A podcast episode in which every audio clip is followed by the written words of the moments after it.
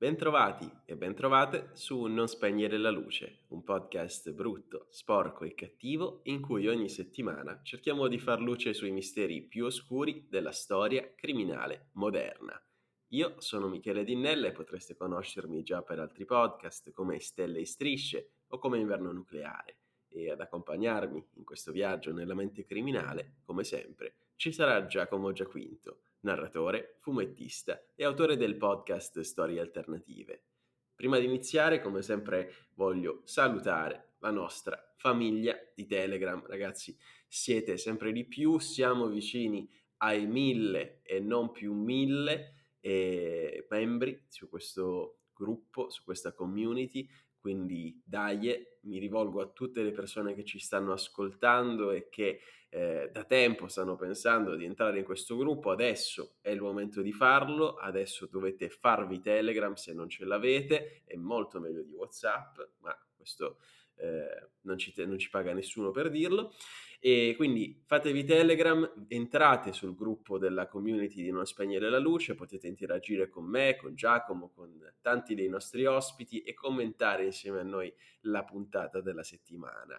E vi ricordo che se poi non doveste mai averne abbastanza di ascoltare le nostre voci e i nostri sproloqui, eh, se volete farlo anche senza filtri, senza alcun tipo di politically correct, potete ascoltarci, potete ascoltare delle puntate bonus di Non Spegnere la Luce che vengono pubblicate ogni settimana, quindi quattro volte al mese, eh, sul nostro canale Patreon e potete abbonarvi al prezzo di un caffè che offrite a me e a Giacomo una volta al mese. Eh, quindi la prossima puntata bonus uscirà, sta uscendo, anzi proprio in questo momento, in concomitanza con questa puntata, ce ne sono già tante altre eh, pubblicate sul canale Patreon, quindi affrettatevi affrettatevi signori e venite, venite a scoprire le nostre puntate bonus. Detto questo, eh, torniamo, torniamo a noi, torniamo soprattutto ai nostri ospiti che sono la vera spina dorsale eh, di questo podcast e di questa community e anche oggi torna a trovarci un ospite che è già amico di questo podcast e che nei mesi scorsi avete imparato a conoscere e ad apprezzare. Sto parlando ovviamente di Francesco Paolo Esposito professore di criminologia forense, perito legale, ma anche podcaster. Ciao Frank e grazie per essere di nuovo qui con noi. Grazie a voi per l'invito, è sempre bellisti- bellissimo stare in compagnia con voi. È piacere nostro e allora tuffiamoci nell'argomento di questa puntata nella quale abbiamo scelto di trattare un tema poco esposto dai media convenzionali, anche dal mondo dei podcast. Eh, come avrete capito dal titolo, sto parlando del fenomeno delle mafie straniere presenti sul territorio italiano. Ebbene, come sapete, la criminalità organizzata italiana è sempre stata predisposta a stabilire collegamenti con le mafie straniere e questa sua attitudine, consolidata nei secoli, la rende oggi transnazionale e anche mercantilistica. Negli ultimi anni però le organizzazioni mafiose di origine straniera presenti sul territorio italiano sembrano aver raggiunto una propria autorevolezza, grazie anche alla loro comprovata specializzazione criminale nella tratta di esseri umani, per lo sfruttamento sessuale, eh, quello lavorativo, oppure per accattonaggio forzoso, o anche nel traffico internazionale di stupefacenti e spaccio a livello territoriale. E allora quello che vogliamo chiederci in questa puntata è questo. Le mafie straniere sono davvero così radicate nel tessuto sociale italiano? E se sì, quali sono le più pericolose? E allora, per capirlo, come sempre, facciamo un passo indietro e proviamo a ricostruire le origini di questo fenomeno assieme al nostro caro Giacomo Giaquinto. Ciao Michele, ciao a tutti gli amici di Non Spegnere la Luce, ben ritrovati anche da parte mia all'interno di questa nuova puntata. Eh, vi chiedo scusa, ma qui dall'Abruzzo il freddo è incredibile, io sono tutto raffreddato, mal di gola E quindi se sentite oggi la mia voce come se fossi un novello Eros Ramazzotti, vi chiedo scusa. Tanto ogni tanto leggiamo nei commenti degli haters, oh la voce è troppo finta, ecco oggi sarà troppo nasale. Eh, detto questo, partiamo subito con la nostra storia perché ho deciso di fare una cosa particolare e mi rivolgo anche a tutti coloro che ci seguono su Telegram. Grazie, siete tantissimi, siamo quasi a 900, quando arriveremo a 1000 ci incontreremo, faremo un raduno tutti insieme. Detto questo, dicevo, Uh, voglio fare un nuovo esperimento. Ho deciso che adesso in ogni puntata che farò di non spegnere la luce, visto che c'è anche il Patreon, quindi grazie a tutti coloro che ci seguono anche lì, grazie perché mi aiutate anche e soprattutto a pagare l'affitto in Abruzzo, quindi grazie ancora. Ho deciso di fare degli esperimenti narrativi, anche perché eh, da sempre il mio lavoro, come molti di voi sanno, ma magari qualcuno no, è scrivere storie, eh, più che raccontarle, diciamo, diciamo, raccontarle attraverso la carta stampata, attraverso i fumetti. Poi a un certo punto nella vita mi hanno detto Giacomo, ma perché non dai anche la voce alle cose? L'ho fatto. E detto ciò, l'esperimento di oggi sarà raccontarvi tre storie come se fosse un mockumentary i mockumentary probabilmente ne avete sentito parlare con film come uh, Paranormal Activity, Wreck, The Blair Witch Project, una cosa che si presta moltissimo all'horror, ovvero sono quei film che sono uh, storie finte spacciate per storie vere che detto così suona male, ma in realtà eh, di solito sono delle storie fittizie che vengono in qualche modo modificate, a volte per proteggere anche i dati dei testimoni, e questo è uno di quei casi. E la nostra storia comincia con due citazioni che a me eh, piacciono particolarmente. La prima è tratta da un film straordinario, uno dei, probabilmente dei film più belli di tutti i tempi, anche se con gli anni ho un po' rivisto la mia visione di questo film, proprio perché è un film di uomini per uomini che racconta, diciamo, un certo tipo di stereotipo americano. Il film è C'era una volta in America. Molti di voi che avranno visto il film, eh, o tanti appassionati di cinema, ricorderanno la frase più famosa, ovvero che hai fatto in tutti questi anni, Noodles? Sono andato a letto presto, che in realtà eh, non è una frase eh, del tutto inventata nel film, ma eh, riprende eh, l'incipit di Alla ricerca del tempo perduto di Marcel Proust, dove si parla appunto del tempo. E queste tre storie diverse che vi racconterò fanno parte tutte e tre dello stesso tempo. La seconda storia che vi racconto comincia con una canzone.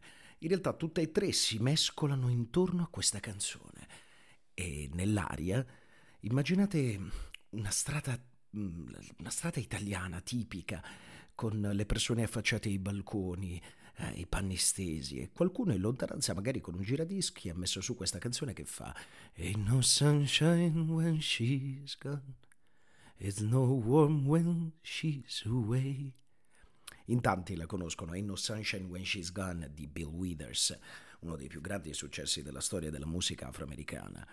E così si, apre, si aprono le nostre tre storie. Perché vedete, la storia delle mafie straniere in Italia, secondo la DIA, ha tre grandi protagonisti. La prima è l'organizzazione criminale straniera albanese. E secondo la DIA hanno instaurato un rapporto di collaborazione con l'Andrangheta e hanno una rete di collaboratori eh, che imperversano nel nord Europa, tra Rotterdam, Anversa, Hamburgo sono molto legati ai narcotrafficanti colombiani in Ecuador e guai a chi glieli tocca. L'altra criminalità che viene spesso sottolineata è quella nigeriana, anche se sembra che le condanne siano basate su documenti poco credibili. Eh, L'Internazionale aveva fatto anche un, un, racconto di questo, dicendo che una mattina di marzo del 2018 tre agenti di polizia giudiziaria erano entrati in un magazzino dell'azienda di spedizioni DHL a Roma. Cercavano un pacco che era appena arrivato da Lagos, in Nigeria. Quando gli è stato consegnato l'hanno aperto e dentro c'erano degli opuscoli di 30 pagine. Erano due coppie dello stesso documento. La stampa non era eccellente, così come l'impaginazione, sulle copertine, di cui una era al contrario, c'era l'immagine di un berretto verde con la parola Proudly Mafite, orgogliosamente Mafite e su ogni pagina c'era questa dicotomia, cioè c'era questa, eh, questo schema, Costituzione ma fight, cosa rappresentiamo? Un agente eh, si è infilato dei guanti di lattice, ha appoggiato gli opuscoli su un foglio di carta bianco, poi ci ha messo accanto un righello e ha fotografato le pagine. Secondo i giudici, queste, questi opuscoli sono una prova dell'esistenza dell'organizzazione criminale. L'unico problema è che nessuno è andato effettivamente ad indagare. L'altra mafia che viene spesso calcolata in Italia è quella cinese, che per la DIA si basa su dinamiche e modalità gerarchiche, su relazioni familiari e solidaristiche. I sodalizi cinesi sono molto chiusi, questo anche nella tradizione cinematografica, ma non dimentichiamoci che è sempre una visione che noi dell'Occidente diamo di loro. Questo è sempre importantissimo in qualsiasi genere di racconto. Ritorniamo alla nostra storia, c'è sempre quel giradischi in sottofondo che continua. E no sunshine when she's gone. La prima storia riguarda Nikolai. È lui il nostro protagonista, che era cresciuto in un ambiente di violenza e povertà in Albania, dove la criminalità sembrava l'unica via di fuga dalla miseria.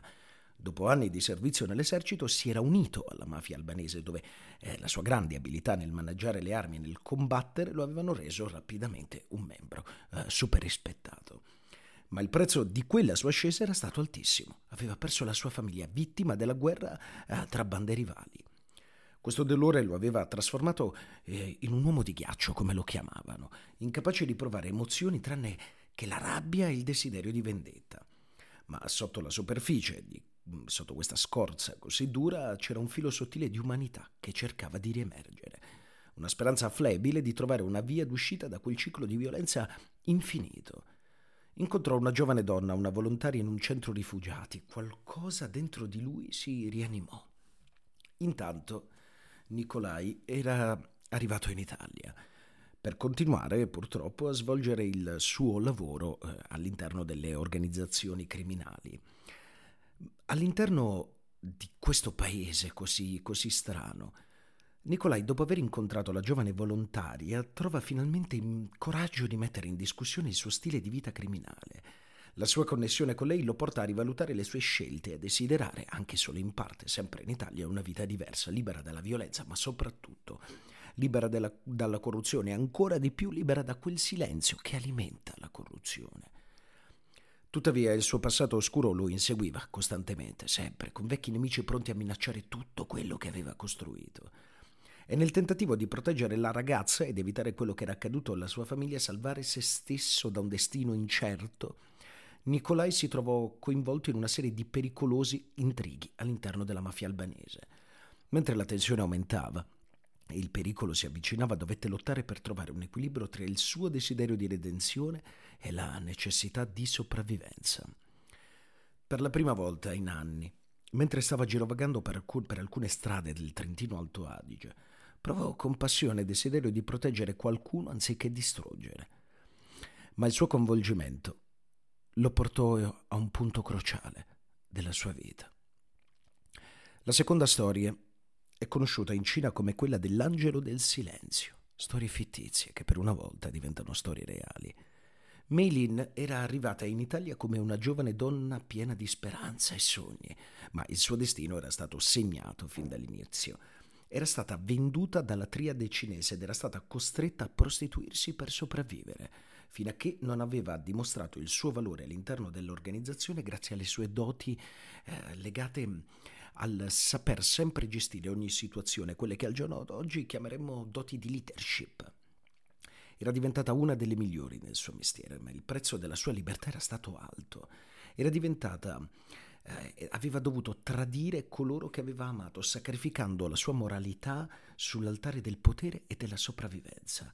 Eppure anche nel buio della sua anima corrotta, un barlume di speranza lottava per non spegnersi, un desiderio di eh, redenzione che la faceva vacillare tra il desiderio di fuggire e la paura di ciò che avrebbe potuto trovare al di là della sua prigione dorata.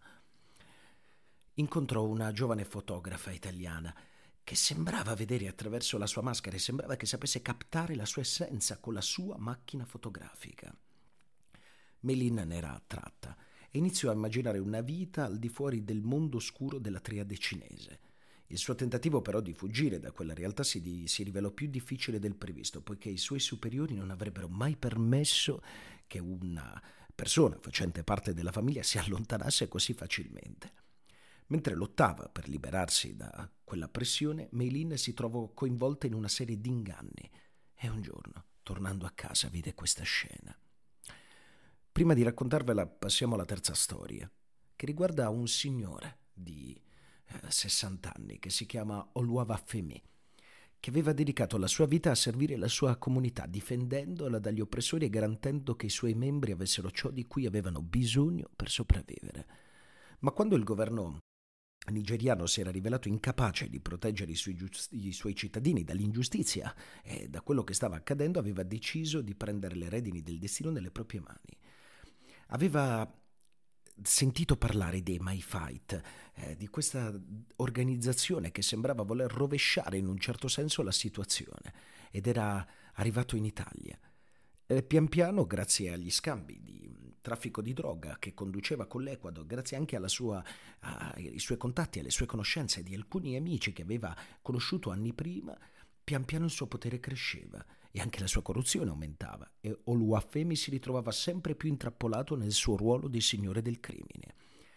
Ricordatevi che cosa hai fatto in tutti questi anni, Noodles? E al posto di Noodles metteteci Oluwafemi. La risposta sarebbe esattamente la stessa. Ogni tanto nel cuore della notte, quando il silenzio lo circondava e i fantasmi del suo passato lo tormentavano, si chiedeva se fosse davvero troppo tardi per redimersi e trovare la pace, che aveva così disperatamente cercato per tutta la vita. La fede eh, che aveva nel futuro lo spingeva a cercare il perdono e la redenzione, ma la sua ambizione lo trascinavano sempre più in profondità nell'abisso del peccato e come diceva una canzone a un certo punto l'ambizione ha superato di gran lunga il mio talento.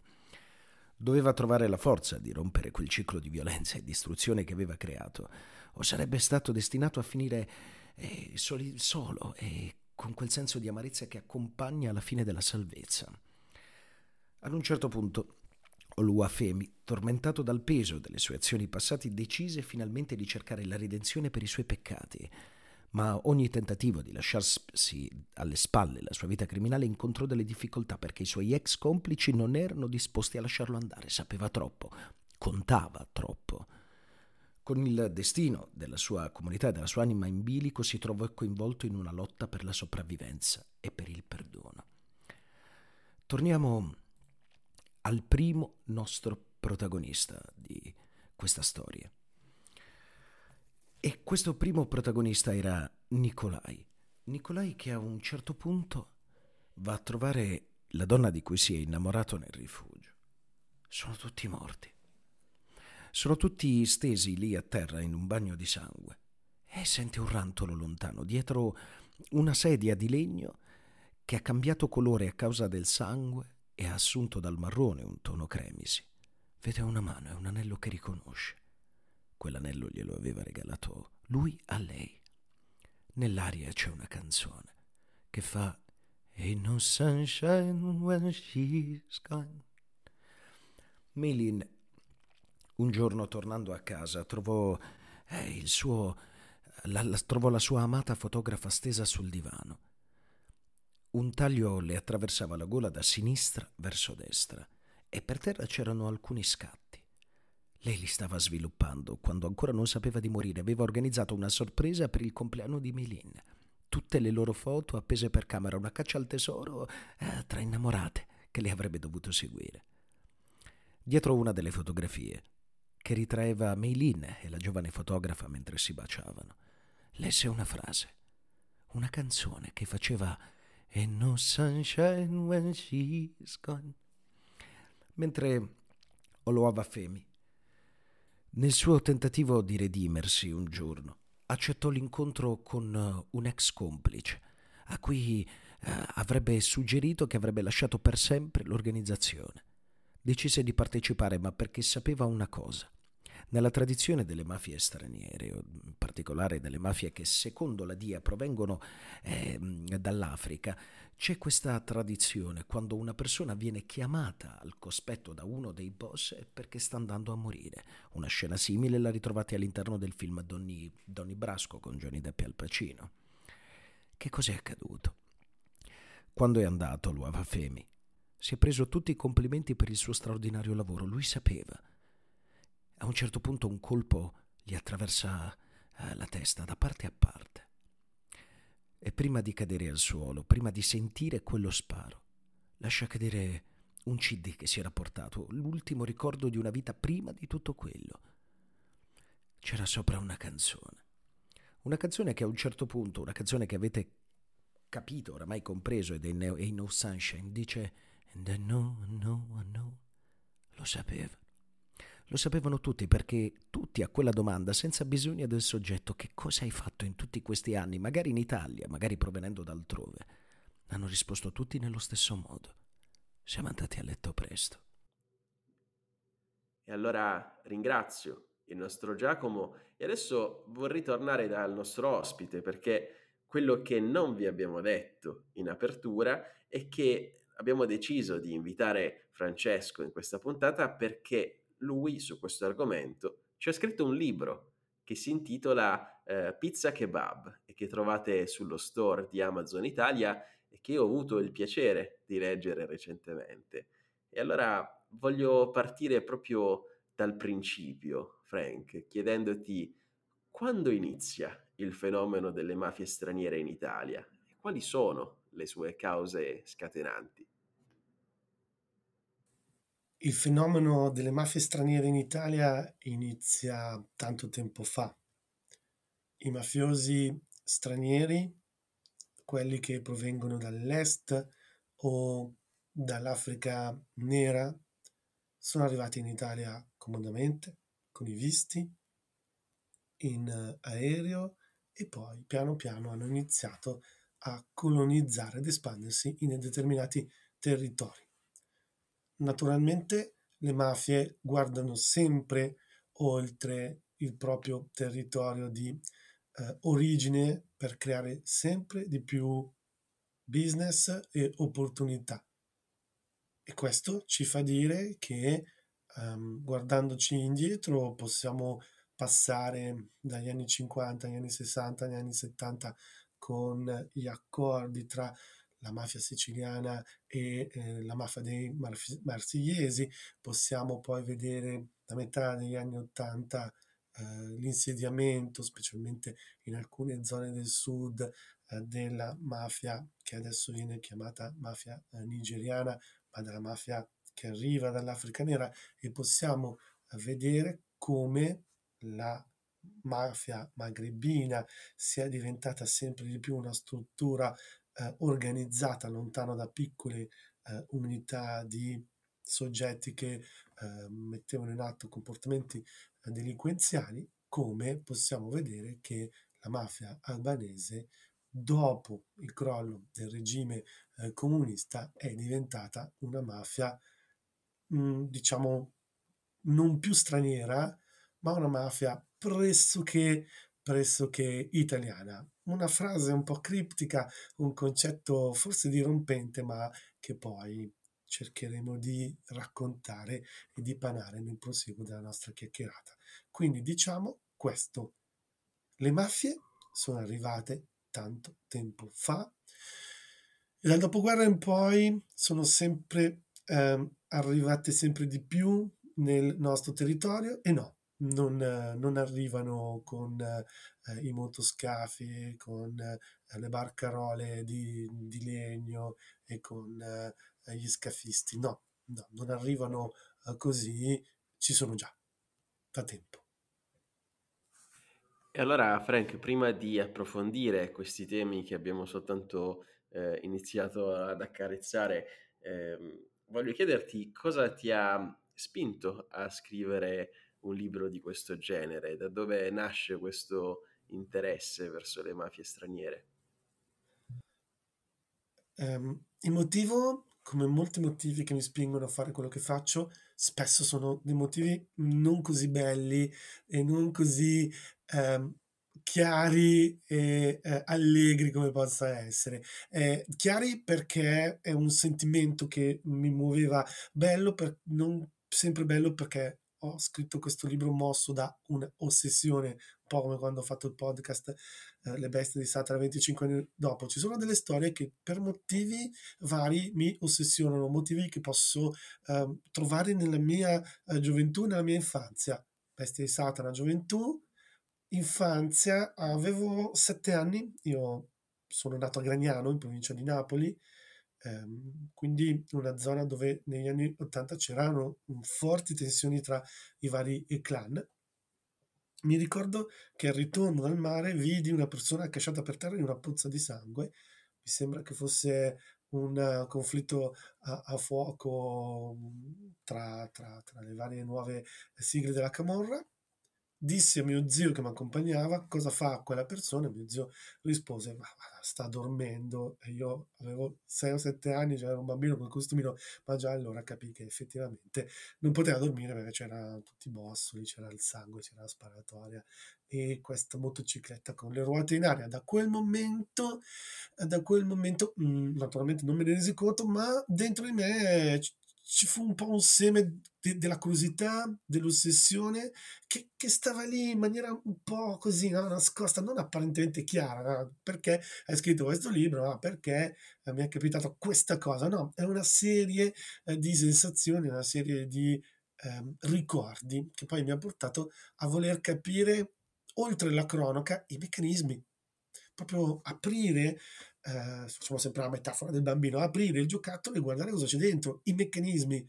E questa cosa mi ha lasciato completamente ossessionato. Concetto che poi ho ritrovato in tante altre mie eh, produzioni.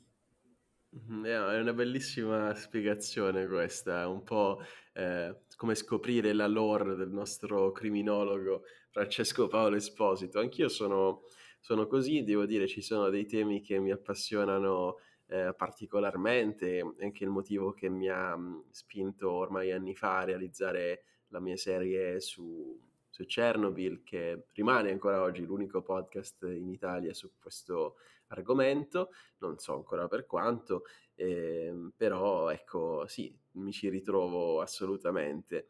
E, ehm, prima ti ho chiesto un po' quali pensavi che fossero le origini di questo fenomeno. E adesso però provo ad avanzare un'ipotesi mia. Eh, io credo che si è iniziato a parlare di mafie straniere in Italia soltanto negli ultimi 10-15 anni perché, come emergenza intendo, perché eh, se ci pensi gli italiani sono sempre stato un popolo di eh, migranti, noi stessi, noi abbiamo ancora oggi il tasso più alto di eh, popolazione all'estero rispetto a tutti gli altri paesi del mondo. Ci sono più di 20 milioni di italiani fuori dall'Italia, compreso il sottoscritto. E, ehm, quindi mh, a partire dalla fine del, degli anni 90 fino ad oggi, eh, siamo passati, anzi da fine degli anni 80, scusatemi, fino ad oggi eh, siamo passati dall'essere un paese dal quale la gente andava via ad essere uno di quei paesi, soprattutto con l'avvento dell'Unione Europea, dell'area Schengen, eh, della libera circolazione di merci e persone, eh, siamo diventati un posto al quale ambire probabilmente. E, e quindi forse questa è la differenza eh, tra il prima e il dopo. E, ed è questa la differenza fatta principalmente dal fenomeno dell'immigrazione. L'abbiamo detto, la nave Vlora eh, a metà degli anni 90 con quello che è successo in Albania e tutta l'immigrazione che c'è stata conseguentemente, poi adesso negli ultimi anni, a partire eh, dai primi anni 10, eh, tutto il fenomeno delle tratte che si spostano dall'Africa centrale fino a, al Mediterraneo, al nostro paese. Quindi voglio fare con te un focus su, sull'immigrazione e sulla sua importanza all'interno di questo fenomeno, visto che ne hai parlato estensivamente all'interno del tuo libro e se ti senti di avvallare questa, questa tesi che è venuta un po' su due piedi. Allora, sono molto d'accordo con tutto quello che hai detto e con la tua analisi. È indubbio che l'Italia sia come luogo di destinazione che come luogo di passaggio è una meta ambita, siamo nell'area Schengen, abbiamo eh, la cornice eh, legislativa le tutele europee, quindi diciamo che sia che come passaggio che come destinazione per le persone che migrano l'Italia è un po' l'Eden nel mezzo, nel, uh, nel mezzo del Mediterraneo. Quando migrano le persone, poi nel posto di destinazione ci saranno sicuramente più matrimoni, più funerali, eh, più mm, manodopera e eh, numericamente più eh, criminalità. Può essere, può essere, perché dal punto di vista numerico, se ci sono 100 persone, ci possono essere magari 100 reati, 120, 200, 300, se ce ne sono 400 persone, tendenzialmente i reati possono aumentare. Ma, e questo l'ho riportato nel libro, il tasso di mh, eh, criminalità, il, ta- il, tasso di commissione eh, di eh, crimini non è differente tra gli italiani e le popolazioni straniere. Tant'è che ci sono alcune etnie, termine razza, oggettivamente non, spero non si usi mai più, eh, o fenotipo, ecco, etnia o fenotipo, stiamo sull'etnia, ci sono delle etnie che, che hanno un tasso di detenzione e, e, di criminalità addirittura più bassa, pensiamo a... Uh, popolazioni che arrivano dal Vietnam, dalle Filippine, eh, i cingalesi. Ci sono dei soggetti che hanno un tasso di ehm, criminalità e di detenzione uguale, se non leggermente superiore um, agli, agli, italiani. Pensiamo a tutti i soggetti delle mafie magrebine. Il resto sono tassi uguali a quelli italiani o in alcuni casi eh, inferiori, fonti Ministero degli Interni, quindi un discorso che è agli atti, ci sono tutte le fonti eh, pubbliche, molte hanno messe anche ehm, disponibili alla fine eh, del libro con i vari link, poi fonti che si aggiornano ogni eh, sei mesi. Quindi i discorsi sono sociali, migratori, internazionali, interni ed esterni. Quindi sì, sono d'accordo con te, fare un'analisi approfondita è importante. Dico una cosa che magari può sembrare banale e, e concludo questa, questa, mia risposta, per fare questo tipo di ragionamento ci vogliono momenti come questo perché ci vuole del tempo. Io stesso non sapevo che il tasso di detenzione e di eh, criminalità, ovvero mh, la, la, percentuale di, di, persone che da quella comunità uh, ogni 100 persone commette il reato, quindi ogni 100, ogni 100 sì, si fa presto a vedere la percentuale, eh, tra i soggetti dell'Africa nera, quelli che magari nella cronaca c'è il nero che ti stupra, detto proprio a terra terra, è inferiore rispetto a soggetti che hanno una cultura e un'origine anche geografica più vicino a noi. Allora lì si inizia a ragionare con la complessità, ci vuole del tempo, ma oggi grazie che me l'hai dato perché non è così scontato. No, grazie a te per essere qui con noi e a questo punto ti faccio una domanda che mi è venuta in mente mentre parlavi. E, e cioè a me interessa, a parte il problema dell'immigrazione che ormai ne abbiamo appena le orecchie, eh, sia voi in Italia sia io qui negli Stati Uniti, adesso che siamo diciamo nel pieno della campagna elettorale per la corsa alla nuova presidenza del 2024. Eh, quindi non, non, voglio entrare nel merito di, di questo, però ha un tema diciamo collegato strettamente all'immigrazione, sì. E cioè tu hai parlato insomma di eh, dati che dicono che più o meno siamo sulla stessa fascia di, dei crimini commessi da, dagli italiani. E allora ti chiedo qual è la discriminante? E anche qui avanzo un'ipotesi, cioè noi abbiamo in Italia sacche di persone che provano a immigrare in Europa, magari arrivano, vengono salvate, eh, arrivano in maniere rocambolesche, la guardia costiera arriva e li ripesca dal mare e poi finiscono in questi centri eh, i quali aspettano, diciamo, di sapere l'esito della loro eh, richiesta di, di venire considerati dei rifugiati e nel frattempo magari qualcuno riesce ad ottenere lo status di, di rifugiato politico, qualcun altro no. Se non ottieni questo status, finisci ovviamente per strada senza alcuna tutela, senza alcuna supervisione da parte dello Stato, diventi praticamente invisibile e questo praticamente ha sia dei risvolti positivi, nel senso che probabilmente eh, sarà difficile che ti mettano su un aereo e che ti riportino nel tuo paese, anche perché so che eh, è difficile dal punto di vista di accordi bilaterali tra l'Italia e i paesi africani ottenere dei buoni risultati sotto questo punto di vista. ma ehm, allo, stesso, allo, stesso, tempo il lato negativo dal punto di vista dell'individuo che si trova in questa situazione è il fatto di essere invisibile, di non essere visto, di non avere alcuna garanzia dal punto di vista sociale, trovarsi senza lavoro, senza casa e allora lì ti trovi a dire va bene, allora non importa se io delinco o meno, l'importante è che io mangio, eh, che io sopravvivo e quindi eh, si innesca questa appunto modalità di sopravvivenza, questo survival mode eh, che ti porta a commettere crimini, a delinquere e magari a finire in tante altre spirali negative come quelle della droga. E adesso stiamo testimoniando il fenomeno del fentanyl che so sta arrivando anche in Italia, io qui ce l'ho a Washington DC, siamo pieni di, di zombie, però ecco, credo che la discriminante tra persone bianche, persone italiane e persone che vengono da queste minoranze, eh, quindi immigrati, eh, sia la componente economica, cioè eh, il fatto di avere una casa sulla testa, un tetto sulla testa e una famiglia che vuoi o non vuoi eh, ti supporta, fa tutta la differenza del mondo probabilmente.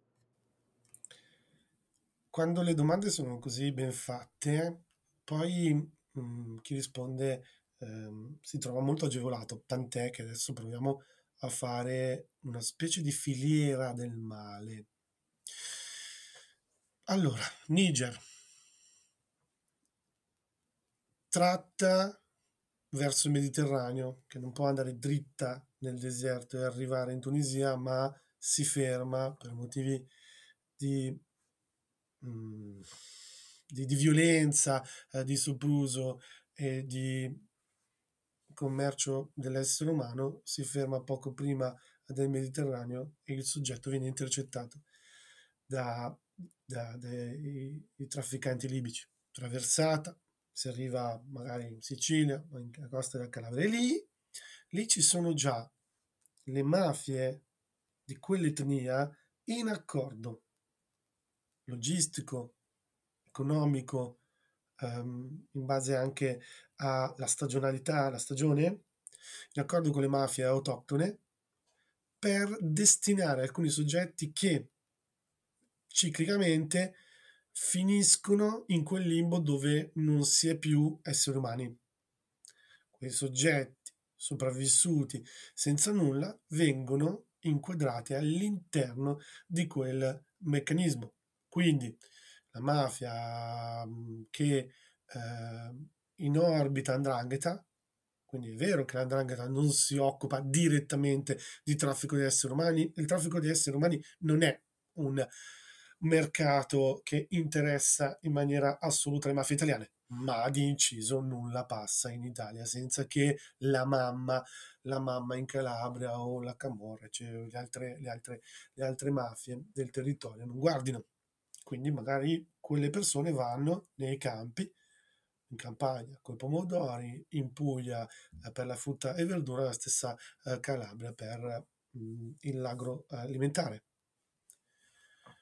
Quindi diciamo che eh, la filiera in maniera assolutamente riassuntiva, didascalica, poi ci vorrebbero veramente dei, ci vorrebbero 10 puntate su, su, su ogni eh, argomento, più o meno questa, ecco, non, in maniera schematica ma non semplificata. La, la situazione è questa.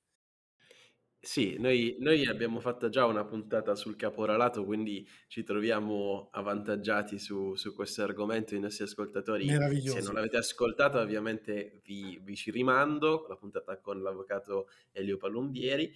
E, ehm, però ecco, sì, sono, sono d'accordo con te, nel senso che gli uomini finiscono a lavorare nei campi nel sud Italia perché c'è necessità di quella manodopera, c'è necessità di quella stagionalità, perché nessun altro può farlo a quegli stessi prezzi. E noi, insieme appunto al nostro ospite Elio Palombieri, in quella puntata abbiamo spiegato perché il mondo dell'agroalimentare è un mondo che funziona con aste a ribasso, perché i prodotti ortofrutticoli hanno una peribilità e quindi se non vengono venduti entro una settimana è come se andassero al macero. Quindi eh, per questo si generano queste aste ribasso e per questo il costo che tu puoi avere per la manodopera deve essere molto molto contenuto e gli unici che puoi diciamo ingaggiare per questo tipo di lavoro a questo tipo di prezzo sono appunto migranti che non, sono disperati, non hanno alcuna altra ancora di salvezza, non hanno una casa, quindi puoi portarli uh, in questi campi uh, in cui non fanno altro che dormire e lavorare, a volte vanno a fuoco e, e si scappa il morto e se ne parla al telegiornale e così via. Le donne, d'altra parte, eh, spesso finiscono eh, nel giro della prostituzione. Ormai eh, da noi in Italia nigeriana è purtroppo, dico purtroppo, spesso eh, sinonimo di prostituta.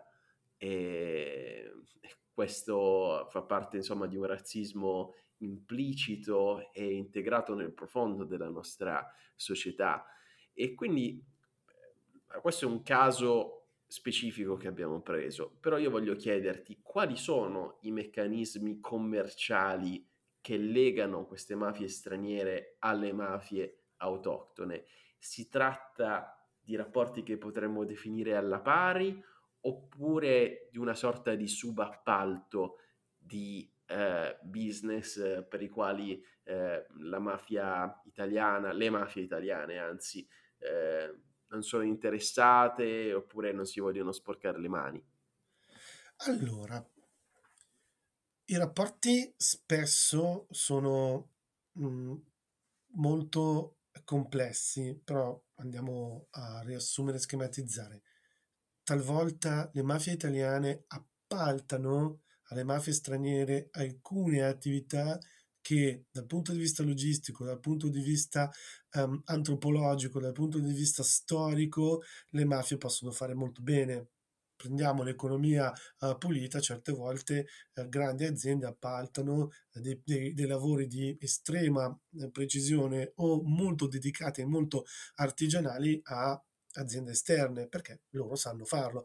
Quindi certe volte sono le mafie italiane che appaltano per motivi, per motivi di opportunità eh, logistici e di business ehm, alcuni lavori, ecco, lavori sempre nel senso criminale, alle mafie straniere. E l'esempio l'hai fatto meravigliosamente bene, quello delle donne prostituite. Io ci tengo molto alle parole, eh? sono un buonista e politicamente corretto.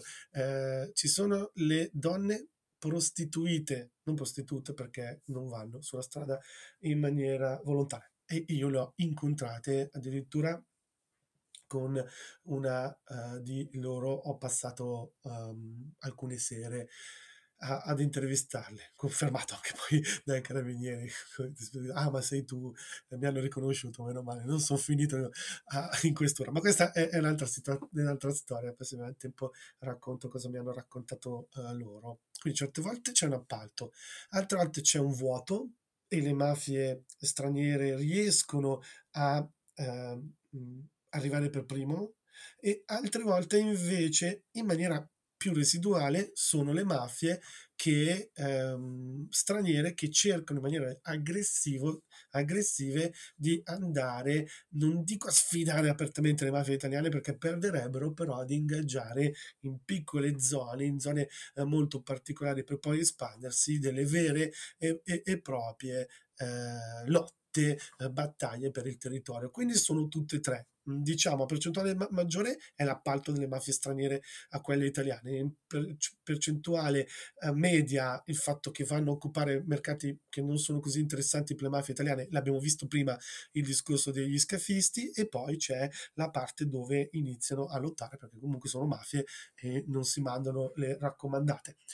Um, concludo il discorso um, sull'agricoltura, um, dove non aggiungo nulla perché è spiegato uh, molto meglio di come avrei fatto io tutto il discorso del caporalato, che, che eh, è, è, molto particolare questa cosa. Arrivano persone eh, nei, nei, campi presi dai centri eh, profughi quando sarebbe molto utile per gli imprenditori stessi è molto utile eh, per salvare le vite, è molto utile per sconfiggere le mafie, fare una cosa semplicissima fare più ingressi e visti e contratti contratti eh, che un tempo, adesso non so se si chiamano ancora così perché ogni volta non se ne può parlare, flussi eh, di lavoro, permessi lavorativi, flussi, inviti alle persone di venire, per favore, per favore, venite in Italia che ci servite, ma non è vero, come non è vero? Se, se, se ritroviamo nei campi, cioè, allora, decidiamoci.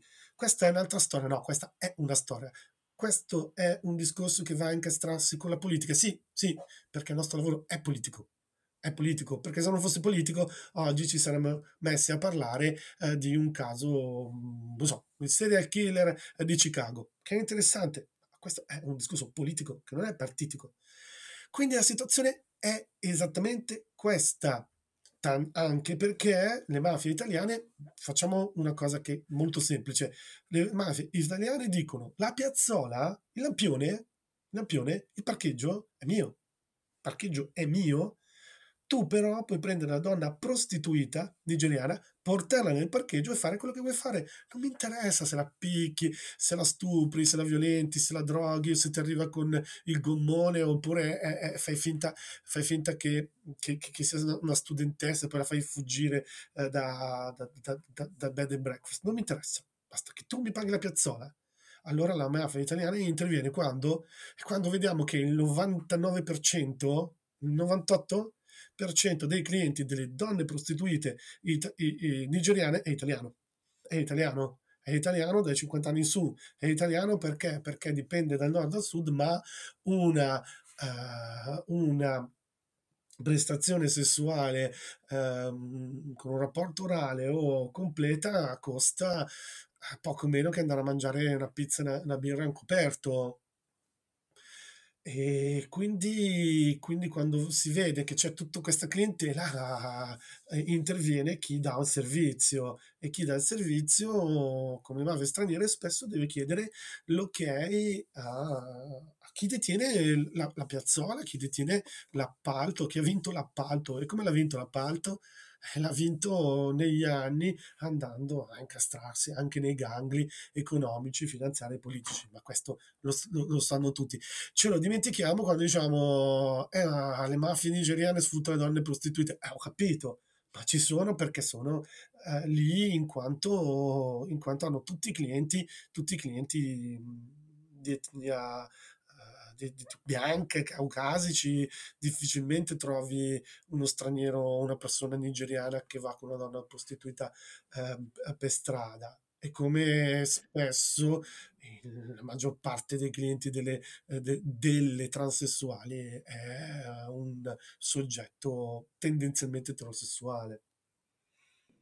Assolutamente, Francesco. Allora, grazie per questo focus ulteriore. E, ehm, a me piace immaginare la mafia o le mafie come un liquido che va a riempire ogni angolo, ogni anfratto eh, di ciò che lo Stato eh, non guarda o si rifiuta di guardare di regolare. E, ehm, e quindi, non essendo la prostituzione regolata in Italia, ci troviamo situazioni di questo tipo in cui sono, ehm, sono appunto le ragazze, sono anche la salute dei clienti ad essere, a, a rimetterci eh, maggiormente. Per quanto riguarda un altro eh, ambito sul quale lo Stato italiano chiude gli occhi eh, spesso e volentieri, parliamo dell'elefante nella stanza, cioè parliamo della filiera eh, delle sostanze stupefacenti. E credo che questo sia il business eh, più redditizio di qualsiasi organizzazione criminale, soprattutto in Italia per, per le organizzazioni italiane, che su questo non hanno da imparare niente da nessuno. E, ehm, però ecco, tu dicevi prima, facevi l'esempio del lampione e dicevi a, a, a, me, mafia italiana, non interessa quello che tu fai nel mio parcheggio sotto il mio lampione, perché te ne assumi tu le responsabilità penali probabilmente e tutto quello che ne viene di conseguenza. E quindi lo stesso discorso eh, vale anche per altri tipi di reato, come appunto la filiera della distribuzione delle sostanze stupefacenti. Sì. Perché quello che voglio farvi notare è che se voi eh, andate a comprarvi eh, non fumo, quindi non so neanche quanti grammi di, di erba servono per fare una canna, scusatemi. Eh, però se voi andate a comprarvi 5 euro due canne, come diceva quello lì, eh, eh, se, se voi andate a comprarvi 5 euro due canne, chi è che ve le vende? Ve le vende di solito un italiano oppure ve, ve le vende qualcuno che sta in mezzo al parco, alla villa comunale, che gira in bici, che probabilmente viene dal Maghreb oppure dall'Africa più profonda o dall'Albania. E perché questo? Avete provato a farvi una domanda su questa, su questa coincidenza? La risposta, secondo me, ripeto, avanzo un'ipotesi e poi chiedo conferma al nostro criminologo, la risposta è che le mafie italiane sono espertissime nel brokeraggio, nella, eh, nel, nell'ottenere degli accordi internazionali con i sudamericani, colombiani, messicani, eccetera, venezuelani. E quindi sono, si sono specializzati nel far arrivare il prodotto più puro possibile nei porti italiani. È molto facile farlo arrivare tramite i porti. Dopodiché, tutto quello che succede da quel momento, dal momento in cui vengono aperti i pacchi di prodotto che arrivano nei porti italiani, nei porti calabresi, pugliesi, eh, campani, loro se ne lavano le mani praticamente perché dicono ok, noi tagliamo questa partita di coca, la tagliamo in 4, in 8, eccetera, e la vendiamo agli albanesi. Gli albanesi la tagliano a loro volta e la vendono ai nigeriani. I nigeriani la tagliano a loro volta e la vendono ai eh, magrebini e quindi quello che arriva sulle nostre strade, nelle nostre piazze di spaccio, spesso e volentieri è merda. È merda, tagliata, e ce lo, ce lo racconta adesso Francesco, tagliata con prodotti chimici estremamente, estremamente tossici per l'organismo umano e soprattutto è lontanissima da quella che era la sostanza originale.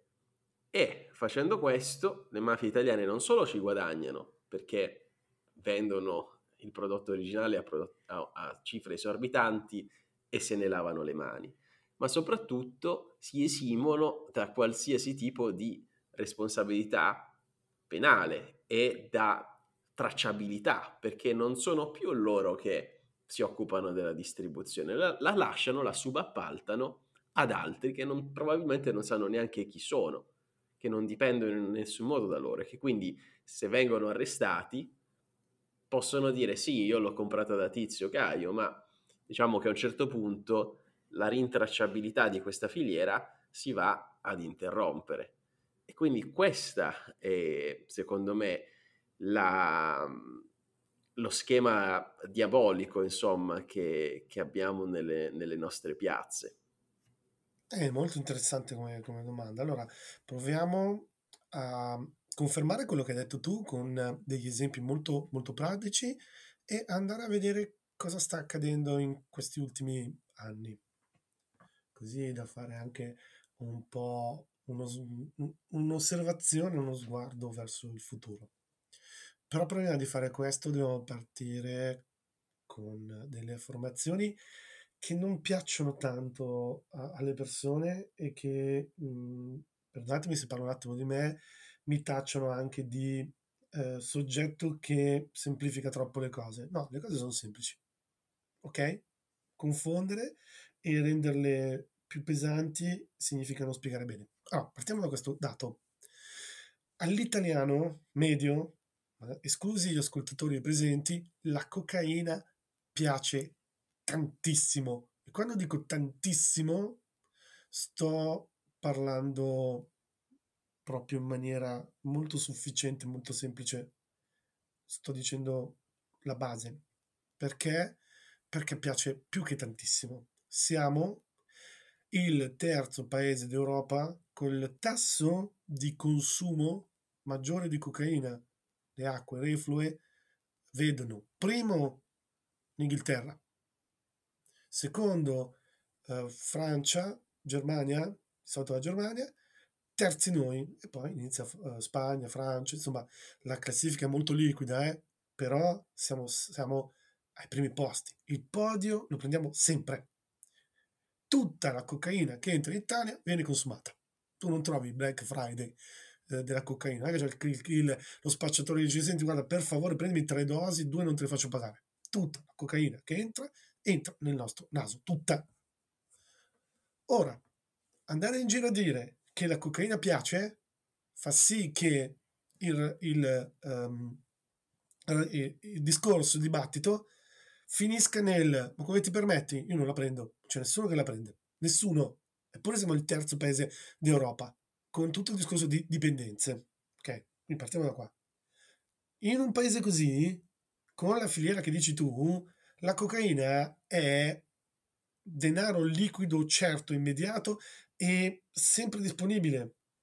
Uniamo il fatto che dal punto di vista culturale, e l'hai detto tu, non con le parole che sto per dire io, eh, in maniera molto più elegante, tant'è che i narcos del Sud America riconoscono il calabresismo tossico, non significa che i calabresi sono tossici, cioè, non significa che tutti i calabresi sono cafoni, il calabresismo tossico, eh, che è una parte di mentalità anche un po' patriarcale, dei, degli affiliati di Andrangheta, quindi siamo a posto con la Calabria, ci posso tornare? 99% brave persone, l'1% non sono solo andranghetisti, ma sono andranghetisti che commettono dei reati in virtù di un calabresismo tossico, che dal punto di vista antropologico porta i soggetti ad avere una mentalità aggressiva, eh, familiare, eh, omertosa,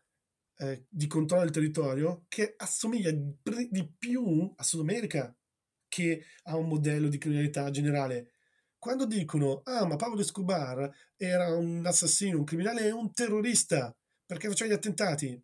Allora, non credete a me, non credete a me. Ci vuole 30 secondi, andate su Bing, su ChatGPT o su Google, scrivete le date del primo attentato in Italia e del primo attentato eh, di, di, di Escobar. Mettetele su una riga temporale e guardate, guardate chi ha copiato chi.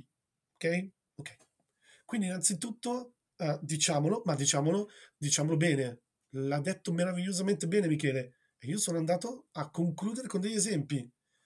Il meccanismo è come quello che dice Michele, ovvero il fatto che io faccio gli accordi, importo la droga, tutte le merci illegali passano da porti, da uh, passaggi, da frontiere legali non è che c'è la frontiera di, so, del Molise, dai, citiamo il Molise, così se no non so caga nessuno, del Molise dove entra cocaina. Non è che c'è la frontiera eh, di Borgo San Pietro, che non so se esiste, dove passa la cocaina. No, no, la cocaina passa dove passano le altre merci. Vuoi le banane? C'è anche cocaina. Vuoi i mobili? C'è anche cocaina. Vuoi il cibo per cani e gatti? che arriva quasi tutto uh, dall'est o, e dall'estero in Italia, tranne quello made in Italy, va bene, non è tutto made in Italy, arriva la cocaina. Quindi, quando il passaggio è questo, dicono alle ah, varie mafie, fai tu, fai tu, poi, ci, poi fai tu, tagliala tu, sistema tu e ti arriva un prodotto che ha il 4% di cocaina il resto cos'è? il resto è merda ma si usano queste parole e certo se la, met- se la portano se la portano e, e, e, la fanno uscire dal buco del culo scusate il termine dall'ano secondo te che cosa esce dall'ano? merda e cos'è quella roba lì? merda ok? ma questa è un'altra storia arriva quel prodotto che non è nulla e la gestiscono le mafie dopo un po' quelle mafie straniere crescono hanno le loro logistiche hanno i loro accordi e o si scontrano con le mafie italiane oppure diventano una sinergia potentissima. Tant'è che all'inizio, che era detto, mafie straniere è la mafia albanese, mi ricordo, perché mi ha fatto il link, adesso chiudiamo la finestra. La mafia albanese è davvero una mafia straniera? Siamo così sicuri che i nostri amici amati cugini albanesi siano una mafia straniera? No, perché? Perché sono integrati in maniera quasi, quasi eh, eh, antropologicamente quasi fisica, quasi familiare con le mafie eh, tipo quelle dell'andrangheta, perché si assomigliano, perché si parlano, perché da noi c'è quel tipo di calabresismo andranghetoso, eh, eh, andranghetista, scusate, dall'altra parte c'è il canon. E quindi tutto ciò che è Londra, tutta la polemica dei rapper eh, e del, del, del, rap mafia eh, albanese, che, che, quello è un campanello, tutto ciò che è Londra, ciò che è Nord Europa è gestito dalle mafie albanesi e, e, dalle mafie italiane. Tutto ciò che è in Italia viene gestito dalle mafie it- eh, italiane e albanese, la logistica, e tu, non, tu vedi una sovrapposizione eh, dove non, non, non vedi più i confini poi dopo un po' i confini ci sono perché poi nel frattempo che la mafia italiana fa altre cose, poi la mafia se ne va nel consiglio di amministrazione delle aziende o apre bar eh, per riciclare. E quindi c'è questo grado di complessità. Il meccanismo, e concludo, però questo è proprio importante, che hai anticipato tu, ha fatto sì che non esiste più la, mo- la mafia, eh, non esiste, scusate, la criminalità magrebina del tizio con la tuta acetata e basta. Adesso la mafia magrebina ha preso, perché imparano, imparano, ha preso i meccanismi che abbiamo insegnato loro, eh, noi italiani, noi mh, mm, italiani mafiosi, cioè scusi presenti, e quindi non è più il criminale che in 3 o 4 persone si mette assieme per fare la piazzata di spaccio, è diventata una, una cosa che viene chiamata all'estero mocromafia tant'è che in Olanda lavora con l'andrangheta che ha i capelli rossi, gli occhi azzurri e parla inglese, francese e tedesco. Questa è la complessità. Allora se io dico, si, si, si, prendiamo gli spacciatori e arrestiamoli, questi marocchini con le tute, e, e io, io, rimango basito, ma non perché sono amico dei, degli spacciatori o amico di tutti gli stranieri o amico di tutti i mafiosi, ma perché non è un discorso che, che, che ha un senso. E questo lo vedete quando ci sono le sentenze che, quando sono le sentenze, eh, che, di, che, che condannano soggetti italiani, francesi, albanesi, marocchini, magari, eh, e qua concludo, magari da Tangeri a, a, a, Milano ci sono tutti, i magrebini, gli spagnoli, eh, c'è l'andrangheta e poi, e, poi i soldi che arrivano da, dall'Ashis, dall'Ashish vengono investiti cocaina e lì parte, lì parte poi la partnership con gli albanesi. Questa è la complessità. Ed è faticoso ra- raccontarlo perché è molto più facile, molto più comodo dire togliamo eh, i marocchini con il ricciolino unto e la tuta citata dell'Adidas che spacciano abbiamo risolto il problema. Andiamo a citofonare a casa come ha fatto un noto eh, politico diciamo scusi spaccia, sì spaccia, eh, guarda adesso torno e mi faccio arrestare abbiamo risolto il problema. Non funziona così sì. Non funziona. Sì, perché è come prendere, come prendere, i pesci piccoli con la rete a strascico. Ti dico guarda, una frase, è come fa, bravissimo il pesce con la rete a strascico, oppure è come, è come fare eh, quella, quella, cosa che, che, che, che dice una canzone di, di, un grandissimo cantautore, voto destra, così non mi entrano i ladri in casa, gli annacci. Non, è, non funziona, adesso abbiamo detto destra perché, perché la, la, canzone dice così, non, non funziona, non, non funziona, non, va bene, ci vogliono le domande come le tue in questi momenti. Concludo eh, questa, questa parte perché altrimenti poi ci vuole un sacco di tempo e ho tante altre mm, dietro le quinte spigolature da raccontarvi.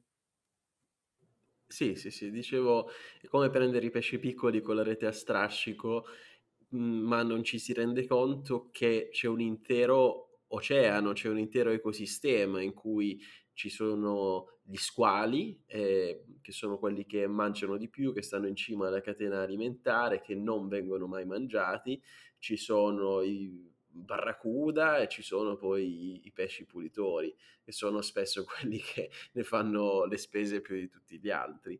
Eh, però ecco Francesco, abbiamo parlato di eh, mafie africane e abbiamo citato gli albanesi, adesso io con te vorrei fare un focus su ciascuna delle mafie principali presenti in Italia, andandone a indicare quelle che sono le caratteristiche più, eh, che le, rengono, le rendono più distinguibili e i reati più comuni che tendono a commettere.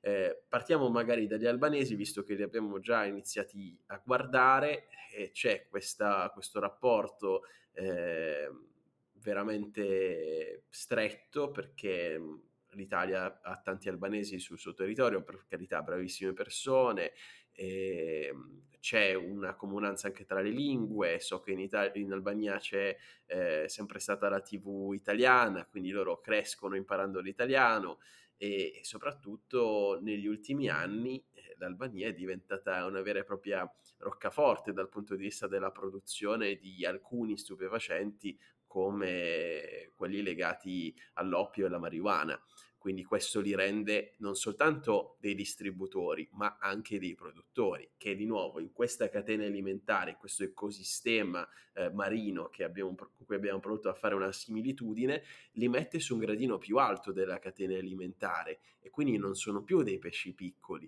sono insomma qualcosa di parallelo a, ai pesci più grossi che vanno appunto rispettati e che fanno le loro cose abbastanza indisturbati. Quindi parlaci, inizia a parlarci di loro e poi ehm, facciamo anche un focus sulla mafia cinese, di cui non abbiamo ancora parlato in Italia, e quelle africane, quindi nigeriana e magrebina. Sì, allora, gli albanesi parlano il nostro stesso idioma criminale. L'abbiamo già visto citando il Canun, che è una legge um, arcaica, non più, non più seguita da, dagli amici, dai cugini albanesi, però lascia i suoi strascichi in alcune mh, realtà più piccole e è qualcosa eh, con, con, con, cui si fanno ancora i conti dal punto di vista uh, sociale, fatta di vendetta, fatta di figlio maschio, fatta di ehm, territorio, di matrimoni combinati, di spose promesse, eh, di, di, violenza, di, di sangue, di onore, insomma quel, quel racconto lì che un pochettino abbiamo già eh, toccato parlando di patologia eh, culturale, di patriarcato, di tossicità. Gli albanesi stanno, gli albanesi per la parte pulita, onesta, meravigliosa, hanno un tasso di crescita e un tasso di eh, sviluppo incredibile hanno un turismo meraviglioso, uh, hanno delle, delle, delle, situazioni di crescita assolute, stanno per entrare in Europa. E come sta crescendo la parte pulita, cresce anche la parte sporca, la parte, lato scuro, funziona così funziona così, bisogna, bisogna ammetterlo senza averne, avere paura. Io sono nato a Gragnano, Gragnano ha la pasta, eh, il panuozzo più buona diciamo del mondo e nello stesso tempo ha visto in Alessandro, i, scis- i scissionisti, eh, le varie mafie, tutte le, le, lotte al tempo de, di Cutolo, eccetera. Dobbiamo dirlo e non, nessuno si offenda sono molto bravi a guardare verso il nord e quindi tutta la parte del nord Europa e dell'Inghilterra per quanto riguarda la cocaina, la logistica e il trasporto, tant'è che prima abbiamo citato, eh, abbiamo citato le canzoni rap dei Narcos eh, rap, un po' come i Narcos che eh, cantano in, in, Messico, che hanno fatto un po' scalpore in Inghilterra. E poi sono veramente molto, molto esperti, molto bravi a guardare dall'altra parte, dall'est, all'est e quindi tu, Turchia, eh, tutta la via dell'oppio dove arrivano i papaveri d'oppio da, da, dall'Afghanistan che, che ha abbandonato, abbandonato, a se stesso, dove i talebani eh, eh, prima erano terroristi che facevano i narcos, poi sono diventati narcos che fanno i terroristi, adesso sono statisti che fanno sia i terroristi che i narcos. Quindi saluto ai amici talebani che noi eh, abbiamo raccontato in questo modo, amici, si fa per dire. Quindi guardano di là e tutta la sostanza eh, oppiacea che arriva, eh, loro riescono a lavorarla bene, a commercializzarla bene e poi sono aiutati eh, dai laboratori italiani, specialmente quelli pugliesi, che sono i più bravi al mondo nel tagliare l'eroina. Che, che, poi dice ma, ma, il Made in Italy il Made in Italy eh sì c'è il Made in Italy che è quello della moda c'è il Made in Italy quello delle droghe che nessuno ci batte unendo il fatto che dal punto di vista eh, territoriale le montagne la vicinanza la vicinanza da con, con la Puglia eh, l'enclave kosovara che, che dopo eh, la guerra dei Balcani ho fatto um, due missioni eh, di pace dopo, dopo eh, la guerra dei Balcani in campi profughi, uno serbo e uno, uno kosovaro, quindi dico cose che poi, che, che, che poi ho visto, no? sono stato lì, quelle club eh, kosovare dove entrano solo i kosovari e magari i kosovari eh, criminali hanno interi piantagioni di marijuana eh, dove, dove, dove, gli investimenti arrivano da, da, da, dalle mafie eh, italiane, ma magari arrivano anche dell'ISIS, si, trovato, si sono trovati parti di compartecipazione in questi campi di marijuana addirittura dall'ISIS, quando l'ISIS aveva uh, quel territorio che era grande come l'Inghilterra senza, eh, senza, senza, senza le isole, la Gran Bretagna senza, eh, senza, le isole. E quindi la mafia albanese è una mafia straniera in italiana, ma straniera con gli asterischi come quando ci sono le pubblicità del, dell'auto. È troppo lungo e troppo complesso per raccontare tutto, però spero che queste spigolature, che riassumo velocemente, eh, cocaina, eh, rap, narcos, che, ne, che lo racconta, che fa un po' da testimone a Londra, eh, Kosovo, eh, marijuana, la marijuana più buona del mondo. Non vi ho detto fumate la marijuana stasera, eh, ma per, per, i consumatori una delle più buone del mondo assieme a quella italiana, se non vogliamo parlare di Sud America e, e di Asia, ci siamo, senza chimica, tutta uh, buonissima, na- naturale. Adesso sembra che faccio, che faccio la pubblicità alla marijuana, de- però ci siamo capiti. E un taglio di una sostanza schifosa, ma molto bene, molto, un prodotto molto malefico, ma molto buono, molto buono dal punto di vista commerciale, sempre chiaro, non drogatevi, non fatelo a casa, che è la sostanza uh, oppiacea. Questa, signori e signori, è la mafia albanese che con i soldi riesce poi a entrare nella prostituzione di donne bionde, eh, gentili, di, di, buon, eh, di, di, bellissime, molto simili alle nostre mogli. Riesce a entrare poi nel, eh, nell'immobiliare, riesce a entrare dappertutto, riesce a entrare nella ristorazione e nelle sale slot. Abbiamo fatto molto velocemente. A noi quello che interessa è dire, guardare la mafia albanese, guardare i criminali albanesi significa guardare allo specchio la nostra mafia. Tutto qui, nessuno si offenda, nessuno si offenda. Poi c'è il discorso delle mafie africane. Allora, io l'altro giorno, non faccio i nomi, ma ho un po' polemizzato su LinkedIn con un mio collega che scrive: Questo è un reato eh, della criminalità africana. Aspetta, calmo, zio, calmo, stai calmo. Mafia africana è diverso il discorso della mafia del Niger, della Nigeria, del Camerun, della Costa d'Avorio, dell'Africa Nera, da eh, tutto ciò che è il Maghreb. Che poi c'è la parte sahariana del Maghreb che è tutta un'altra faccenda. Attenzione. Lì abbiamo la mafia magrebina in Italia che mh, mm, all'inizio era arrivata in Italia esattamente con i flussi di lavoro, con l'aereo, non con, non con la nave, ehm, lavorando e in mezzo a tante persone oneste ci sono eh, i criminali. All'inizio eh, i criminali erano manovalanza o stavano proprio con tre o quattro eh, gruppuscoli perché poi dobbiamo fare alla fine anche che cos'è mafia e cos'è criminalità organizzata, perché non è la stessa cosa. Poi sono diventate mafia. E vediamo molto bene questi fenomeni quando ci spostiamo dall'Italia. Olanda, narcos olandesi, pasticche, anche per la politica olandese eh, di minor, minor, danno possibile. Quindi io vendo le pasticche, vendo la droga sintetica, eh, non posso vietarla perché tanto la prendo lo stesso, la vendo così ci sono i danni, ma ci sono dei danni inferiori, che poi è una scelta, eh? una scelta, è una scelta. In Italia eh, tutti prendono cocaina, va bene, facciamo questa provocazione, allora da domani chi è dipendente vada tranquillamente in farmacia con la ricetta prendersa, tanto la prende lo stesso, questa è un'altra storia. Quindi abbiamo mafia magrebina che in Olanda lavora in quel settore. Attenzione a questo passaggio.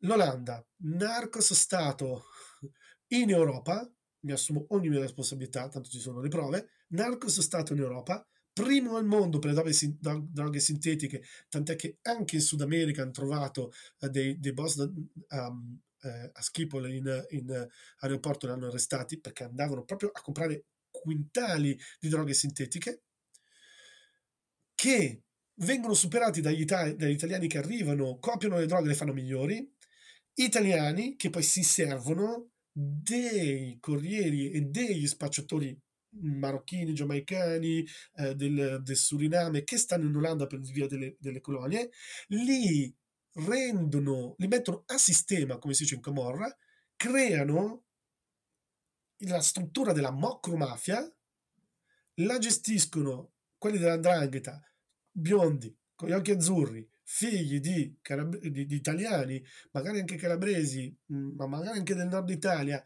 e di donne olandesi, e riescono a fare due cose, a, a, a sostituire eh, le mafie olandesi o la criminalità olandese, non mafie, eh, al 100% che fanno le droghe e creare un mostro, ovvero una mafia sempre di più specializzata. Quella mafia parla con quella mafia italiana che nel frattempo prende i meccanismi della mafia italiana e noi abbiamo il mafioso magrebino che non è lo spacciatore. Questa situazione è la situazione. Nel momento in cui il mafioso magrebino, quindi Marocco, Algeria, Tunisia, tutta quella, quella zona del Maghreb, diventa come il mafioso italiano, sparisce, non spara, non uccide, non, non, non fa risse, non, non, si becca con le coltellate nei bar, sì, ma non come, come, come sembra, non come, come, sembra, non tutti i giorni, non i numeri che, che possiamo immaginarci, sparisce e lì va a inserirsi nel tessuto sociale sano. E poi sono cazzi, perché come, come, le, come alcune cure del tumore, spesso per guarire eh, si deve asportare la zona sana e la zona col tumore, e lì è veramente pericoloso quando si parla di Africa, poi c'è l'Africa nera. Allora, l'Africa nera abbiamo Novara. Novara io l'ho conosciuti, eh. Io per scrivere il libro li ho incontrati, non dico tutti, eh, però ho incontrato forze dell'ordine, il giudice e anche un paio di persone che tramite amicizia, non è che sono venute a dire buongiorno, siamo della mafia nigeriana, ma sapete come funziona. Io non te lo dico, tu non me lo chiedi, ma sappiamo tutti e due che lavoro facciamo. È il mio lavoro e se non parlo con i criminali, con chi devo parlare? Con voi che siete brave persone basta? Sì, ma non solo. Novara, poi abbiamo tutta la parte del Casertano, eh, tutta la parte, poi raccontata benissimo eh, in, in, vari libri, tra i quali Gomorra e tutti gli altri eh, autori, e poi altre parti della mafia, eh, della mafia nigeriana che non tutti sanno, ma cerca di arrivare in Sardegna ed è presente anche in Puglia e in Calabria. Quell'altro discorso ha un tasso di eh, crescita mh, differente differente dal punto di vista sociale, ancora più tribale, ancora più ehm, comunitaria, non ha fatto quel passo di integrarsi alla mafia italiana, anche se come la mafia italiana ha e Mattia Messina Denaro l'ha, l'ha, l'ha, spiegato bene, ha sposato la uh, strategia dell'inabissamento. Quella è una mafia che quando una persona è intossicata da, da, da un ovolo che si rompe la pancia, lo prendono con l'accetta. Nel mio libro ci sono i riferimenti dei processi, c'è tutto. Poi ho tolto le parti scabrose perché non è che stiamo facendo, stiamo facendo true crime, non true porn. Quindi le tolgo, tagliano le, per, le parti, magari asportano il cuore per fare le foto e mandarle ai nemici e le danno in pasto ai cani. Poi arriva il politico di turno che non voglio inamicarmi una certa parte politica, ma, ma più o meno avete capito da che zona arriva, e dice è arrivata la mafia nigeriana con, eh, con eh, sbarcata e fanno i riti magici. Attenzione, che quelli sono pericolosissimi. Quelli stavano dagli anni Ottanta belli, comodi, panciuti in Italia e davano le persone fatte a pezzi perché? Perché è comodo fare a pezzi le persone e buttarle via. Loro sono ancora in quella fase, o comunque lo fanno di più. Arrivano i cani, se ne mangiano e fanno il resto. Un po' come quando la, la mafia italiana, tipo l'andrangheta, uccideva, adesso non uccide più, fa sparire, uccideva, e quando uccideva, adesso fa sparire oppure mh, mm, arriva al punto che non ha più bisogno di uccidere, dava in pasto maiali, l'importante è prendere e, i denti e che, che quelli maiali non se li mangiano. Sono in quel tasso lì, allora io te lo racconto, te lo spiego. Perché se te lo spiego? Perché da una parte abbiamo i, um, i soggetti che arrivano dall'Africa nera che hanno un tasso di detenzione di criminalità inferiore rispetto all'italiano. Dall'altra parte chi però commette reati della mafia nigeriana ha un tasso di violenza e un tasso di esposizione, un tasso di esplosività superiore a quella italiana. E allora cazzo ci vuole, scusate, allora, allora oibò, oibò, ci vuole un po' di complessità e non abbiamo ancora toccato tutti i pa- e, tutti, e qua concludo, uh, tutti gli altri players che sono mafie eh, dell'est, mafia cinese e mafia russa. Mafia russa è molto particolare il discorso. Scusate se mi sono... Mi hai fatto ridere per un attimo, Francesco, scusami, vi do questa perla.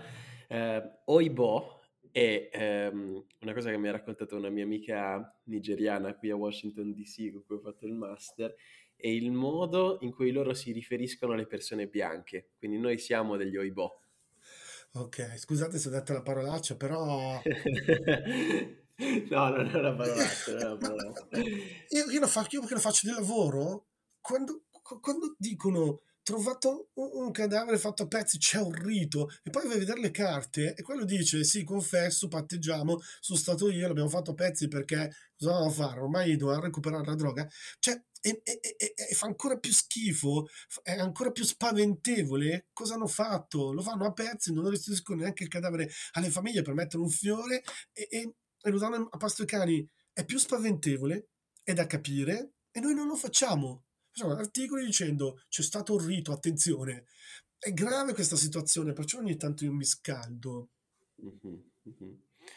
Va bene, va bene Frank, hai ragione a scaldarti. E mm, adesso però noi andiamo in volata su, sulle mafie che ancora non abbiamo affrontato e poi torniamo da Giacomo. Vado in volata, vado in volata. Allora, mafia cinese. La mafia cinese, in maniera molto riassuntiva, lavora su tre fronti sfruttamento dei concittadini, proprio un mercato, un mercato di cittadini cinesi che vengono comprati, venduti, negoziati, prestati tra i vari acquirenti. Ok, l'abbiamo riassunta, poi un giorno spiegheremo tutti i dettagli, sono veramente troppo lunga. Tutta la parte del falso, che non è una roba innocua, eh? Ragazzi, non era una innocua. Eh, vabbè, dai, ho comprato queste, non so, dai, scarpe con, con uh, il simbolino tipo pipa. Oppure ho comprato questa, questa borsa di marca francese. Ho pagata poco, mm, non è un grande reato. Ecco, no, quelli sono soldi freschi, utili, esentasse, che poi vengono immessi in altri um, meccanismi e mercati. Che sono sale slot, ristoranti per, e bar. Slot, ristoranti e bar perché sono lavanderie. Più fatturi, più eh, fai scontrini, più fai tutto in regola, meglio è. Perché? Perché se qualcuno dice ma scusa dove c'hai questi soldi? Eh guarda ho fatto le fatture, cosa vuoi? E in realtà sono soldi che piano piano uno inserisce andando a battere di più gli scontrini. Cioè, allora sei stupido, perché vai a pagare 11 euro di, 11 euro di scontrini anziché 10 eh, di tasse? È perché a tenerli liquidi non te ne fai nulla e poi comunque costa farli diventare reali. Quindi i cinesi, la mafia cinese è compravendita di um, con paesani, con proprio un mercato, uno scambio, un borsino, tutto. Poi riciclaggio, sale, sale slot e falsificazione che non è un mercato innocuo. Certo che poi quando vediamo il ragazzo dell'Africa nera che sulle spiagge sotto il sole che sta prendendo quasi quasi un colpo apoplettico noi o compriamo il braccialetto compriamo una cintura non fatelo o un cappellino ci sembra di non sparare a nessuno ma provate a immaginare gli interi capannoni stipati con tutto il discorso sfruttamento che diceva Michele e che non eh, ripetiamo vedete un po' eh, che cosa stanno facendo poi poi è un po' complesso da, da, da dire perché comunque quelli, mm, quei bravi... Mm, mm, io non parlo mai, quasi mai de, delle forze dell'ordine perché comunque mettiamo sempre il focus sui cattivi. Ecco, le forze dell'ordine che poi sono post, la polizia postale e gli esperti ne fanno fatica, poi c'è tutto il discorso della mafia cinese e dei reati legati al cybercrime, ma lì è un po' lunga la cosa perché il loro tasso di crescita è talmente alto, ma non ho le, eh, i riferimenti di sentenze, ma so che sta accadendo delle indagini perché, perché ad arrivare a sentenza è sempre difficile e dicevo, parliamo delle polizie perché non abbiamo ancora eh, parlato, ehm, tutti i bravi poliziotti della polizia eh, postale non riescono a starci appresso, però ne parliamo perché via residuale anche tutto ciò che riguarda eh, il cybercrimine, la mafia cinese sta, sta uh, sta aumentando in questo periodo, ma non come la mafia, ad esempio, russa, che non ha bisogno spesso di stare in Italia, eh, ma non solo per il discorso della guerra, anche prima, ma che eh, opera, opera eh, con una, um, degli, dei veri e propri attacchi, dei, dei, dei, dei veri e propri attacchi, ma proprio criminali, eh? non pensate a sicurezza pubblica. Facciamo finta che non ci sia uh, la, la, la, guerra in Ucraina, non ci sia stata l'invasione né, né, né, né, il resto. Mm, facciamo finta che non ci sia stata. E quello è un uh, argomento enorme, tant'è che, appunto, citiamo ancora le polizie, un mio amico uh, che mh, mm, lavora a stretto contatto un amico poliziotto che lavora a stretto contatto con le polizie, eh, la polizia postale, a un certo punto mi dice che questo soggetto, polizia postale di alto grado, quindi non possiamo né fare il nome né dare elementi, a un certo punto disperato ha detto stanno più sicuri i dati in mano ai cybercriminali russi che eh, nelle aziende con la brodo eh, prima dove entravano, facevano quello che volevano e non, e non si sapeva. Tutto questo unito al fatto che poi gli introiti vengono, eh, poi, vengono poi investiti naturalmente in, in, altre, in altri mercati come quelli della cocaina o molto degli immobili immobili di lusso perché dobbiamo ragionare così. Tutti i soggetti che sono usciti dal comunismo dai regimi comunisti odiano i comunisti e schifano i capitalisti che non li hanno ancora fatti entrare appieno nel loro sistema, che è un sistema spesso che depersonifica e che mangia. Quindi i soggetti, ragioniamo, ragioniamo come loro. I cybercriminali russi investono nella criminalità uh, informatica, perché per tradizione sono sempre stati molto bravi lì, guardate la guerra fredda, e nel lusso, perché? Perché loro si sentono, anche quelli dell'est, lontanissimi dal comunismo che schifano e odiano, disprezzano il capitalismo che non li fa sentire persone, sono sempre russi, sono sempre dell'est, non sono soggetti. Allora si vanno a comprare gli hotel, gli yacht, lo champagne perché poi diventano loro il modello. Questo è un ragionamento molto profondo che tra l'altro mh, mhmm, con, condivido con voi, ma perché a mia volta è stato raccontato proprio da dirette fonti di, di, di, di polizia, direttamente da, da, profiler che si occupano di, tutto questo. Perché, e qua dico l'ultimo, datemi l'ultimo minuto, così facciamo anche la parte dove sono un po' docente di criminologia, perché la mafia è diversa dalla criminalità organizzata. La mafia ha degli elementi omertà, controllo del territorio, vincolo associativo, riti, ma i riti eh, non sono finalizzati, fanno parte eh, del, un po' del folklore e, e, e, e della, della, conferma, della decisione eh, del soggetto di rimanere lì, fa parte un po' della scenografia. E soprattutto non hanno scadenza, non hanno rapidiamo uh, l'orificeria sotto casa perché così ci, ci, ci, ci, rubiamo le fedi di Francesco che il primo giugno si sposa, mi sposo e ho già prenotato, le rubiamo, gli roviniamo il matrimonio. No, non è quello. Le mafie non sono criminali che hanno uh, degli scopi, si mettono assieme, fanno uno, due, dieci, venti rapine e poi ognuno va via col bottino. Le mafie hanno come prospettiva l'eternità Perciò sono disposti ad avere i triliardi in banca, ma stare in un buco sottoterra perché? Perché loro ragionano per l'eternità, hanno un vincolo che non scade e loro così diventano immortali. Io che pago le tasse, che vado a lavorare, eh, mia mamma che fa la bidella, mio papà fa il professore, voi che fate gli operai o fate gli impiegati, morirete e non vivete per l'eternità. Questo è il messaggio. Questo è il messaggio. Messaggio che poi in periferie dove, dove eh, i vari governi sberloni mandano solo l'esercito prende, ma questa è un'altra storia. Sai chi altro ragiona per l'eternità, Francesco? Noi, no. il nostro podcast. e allora, visto che vi stiamo tenendo ostaggio da, da, più di un'ora, io voglio tornare dal nostro Giacomo Giaquinto per sapere quali sono i film e i documentari da guardare assolutamente per farsi un'idea sulle mafie straniere in Italia. Allora, caro Michele, cari amici, amiche, amico di Non spegnere la luce, a questo giro eh, non ho voluto cercare, diciamo, dei film eh, dedicati alla mafia, perché sarebbe un po' da stupidi citare sempre quei bravi ragazzi, Il Padrino, c'era una volta in America, in generale tutta la filmografia di Scorsese, ma ho deciso di parlare, di, eh, di consigliarvi cinque film eh, per dimostrare in che modo viene raccontata la mafia al cinema, o meglio che tipi di mafia vengono raccontati al cinema. Partiamo da un nostro mm, che è Suburra, che parla della mafia capitale, il residuo della banda della Magliana, con le cosche eh, diciamo eh, regionali, e viene raccontata quella che è la mafia Sinti, che è realmente esistente, davvero molto potente a Roma, eh, suoi, le sue tradizioni, il loro mondo, la etica, la prassi, è un bellissimo modo di raccontare le mafie straniere, ma sotto il nostro punto di vista.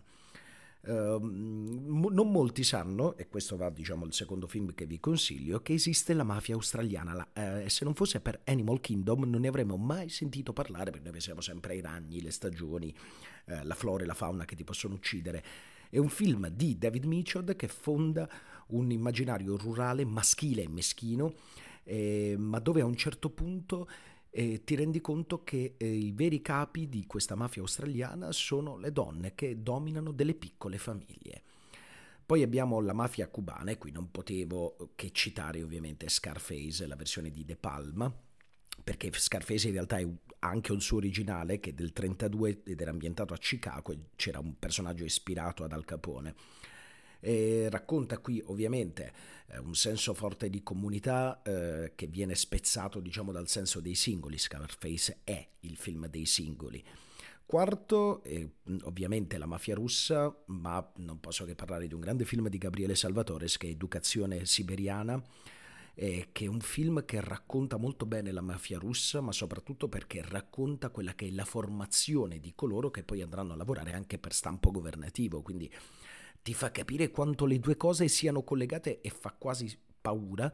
Ne ho dette tre, credo, no, quattro, mi manca la quinta, e quindi ho scelto di raccontarvi la mia mafia preferita, tra virgolette ovviamente, che è la mafia irlandese. Potrei citare Gangs of New York, ma invece citerò Dead Aparted, anche solo per il discorso iniziale di Jack Nicholson, tutto razzista, ma che spiega bene come funziona la mafia irlandese soprattutto quella stanziata a Boston. Quindi guardate The Departed se non l'avete mai fatto perché è davvero un gran, gran bel film. Questi sono i miei consigli cinematografici di oggi. E allora voglio tornare dal nostro ospite e intanto ringrazio il nostro Giacomo Giaquinto eh, perché per fare la consueta domanda finale, come sapete, visto che siamo addirittura d'arrivo, e voglio chiedere a Francesco, al nostro Francesco Paolo Esposito, alla luce di tutto quello che abbiamo raccontato sulle mafie straniere in Italia, qual è secondo te il, il futuro della criminalità organizzata nel nostro paese e se tu intravedi delle possibili soluzioni a questo problema, visto che prima parlavamo di eternità? Allora, sembra che le mafie stiano per vincere perché stanno entrando nel tessuto sociale sano e quindi non abbiamo una mafia da una parte, l'onesto dall'altro, l'azienda 100% onesta e 100% criminale. Quindi per togliere le mafie dovremmo poi affaticare il tessuto sano. Sembra che stiano per vincere, ma se ne parliamo, se ci facciamo le domande, se non ci offendiamo, se guardiamo in faccia i problemi, loro potrebbero essere da qui a del tempo, che spero non sia l'eternità, sconfitte. Ragioniamo. Io ho fatto una provocazione. Se tutti usano cocaina in un paese, proviamo a ragionare se, non so, dico legalizzarla, ma introdurre un percorso dove la vai a comprare al farmacista. È una provocazione. Oppure proviamo a ragionare e, e, dire sì, ok, domani vado su Pullman, attenzione pickpocket, lo so, lo vedo, mi rubano i portafogli, ma il pomeriggio vado a fare la spesa in quel supermercato, potremmo fare nomi ma non li facciamo, e, che, che, che, è stato eh, amministrato giudizialmente perché è della mafia, oppure per quel corriere, e non facciamo eh, il nome, ma è stato amministrato d- giudizialmente perché è della mafia, e, e allora noi andiamo a dare il nostro stipendio alla mafia, parliamone quindi parliamone, facciamo dei discorsi più complessi, facciamo degli spettacoli teatrali, dei podcast, facciamo divulgazione, non, non lasciamo tutto, e io non ho parlato dei, dei, dei bravissimi magistrati e poliziotti, non facciamo così, sono i giudici, sono gli eroi, è quel procuratore eh, di, della Calabria o adesso di Napoli a dove fare le cose. Parliamone, parliamone, perché nel momento che ne parli non è che sparisce, ma loro, loro hanno paura eh, che noi capiamo i meccanismi e se noi ne parliamo, capiamo i meccanismi, diventiamo potenti e loro poi devono per forza fare qualcosa di, di sbagliato e, e, farsi beccare perché devono reagire e una volta che reagiscono noi li azzanniamo e sono vulnerabili. Parliamone, non offendiamoci. Non diciamo, eh ok va bene, però a Napoli c'è anche il mare bello, ma chi ti ha detto che non c'è il mare bello? Ma quando parliamo di mare, parliamo di mare. Quando parliamo di Camorra, parliamo di Camorra e vive Dio. Questo è. Riusciremo ad avere questo coraggio? Riusciremo a fare una campagna elettorale dove partito di destra, centro-sinistra dice ok, esci di casa, qua è una merda il fatto che ti rubano i portafogli, non se ne può più sul pullman, ma anche il fatto che poi vai a fare la spesa dal, dal fruttarolo e cazzo quel fruttarolo è di Mafia SPA? Parliamone? No? No? Mille giorni è durata eh, e concludo. Uh, la mafia capitale, la mafia Roma, Amatriciana Mafia, non c'è neanche il nome, mille giorni, manco fosse una canzone di Baglioni. E anche su quello abbiamo fatto una puntata che vi invito ad ascoltare, però siamo veramente in chiusura, vi abbiamo trattenuto, penso tempo record per questa puntata, non l'abbiamo mai superato. E quindi io voglio ringraziare veramente il nostro ospite Francesco Paolo Esposito per essere stato qui con noi. Grazie a voi, grazie davvero. E allora adesso per i veri hardcore di voi, io vi invito, se volete supportarci, se vi piace il lavoro che facciamo, se volete eh, darci una mano, potete farlo sia gratuitamente lasciando una recensione su Spotify, su Apple Podcast o ancora meglio sui muri delle vostre città, questo non lo dico da un po' di tempo, però è giusto ricordarvelo. Oppure se volete, se avete qualche soldino da parte, se volete eh, offrire un caffè al mese a me e al nostro Giacomo, potete farlo abbonandovi al nostro canale Patreon e in, in cambio riceverete una puntata bonus ogni settimana. Quindi con quelli di voi, che ormai sono tanti, devo dire la verità, e li ringrazio, sono iscritti al nostro canale Patreon, ci vediamo adesso, subito, per la puntata bonus e approfondiremo insieme al nostro Frank quali sono le mafie più pericolose al mondo, anche fuori dall'Europa. Quindi attenzione perché si parla un po' di narcos e insomma facciamo, vi facciamo una cultura anche su quello. Eh, invece, se volete entrare nella nostra community, interagire con me, con Giacomo e con i nostri ospiti, conclu- incluso il nostro Frank, potete farlo anche questo gratuitamente iscrivendovi sul gruppo Telegram che trovate sempre in fondo alla descrizione di questo episodio. Detto questo, io vi ringrazio. Oggi non sbrodoliamo perché siamo lunghissimi e vi do appuntamento su Patreon per chi è iscritto oppure a mercoledì prossimo con una nuova puntata, anche se nel frattempo vi raccomando di non spegnere la luce.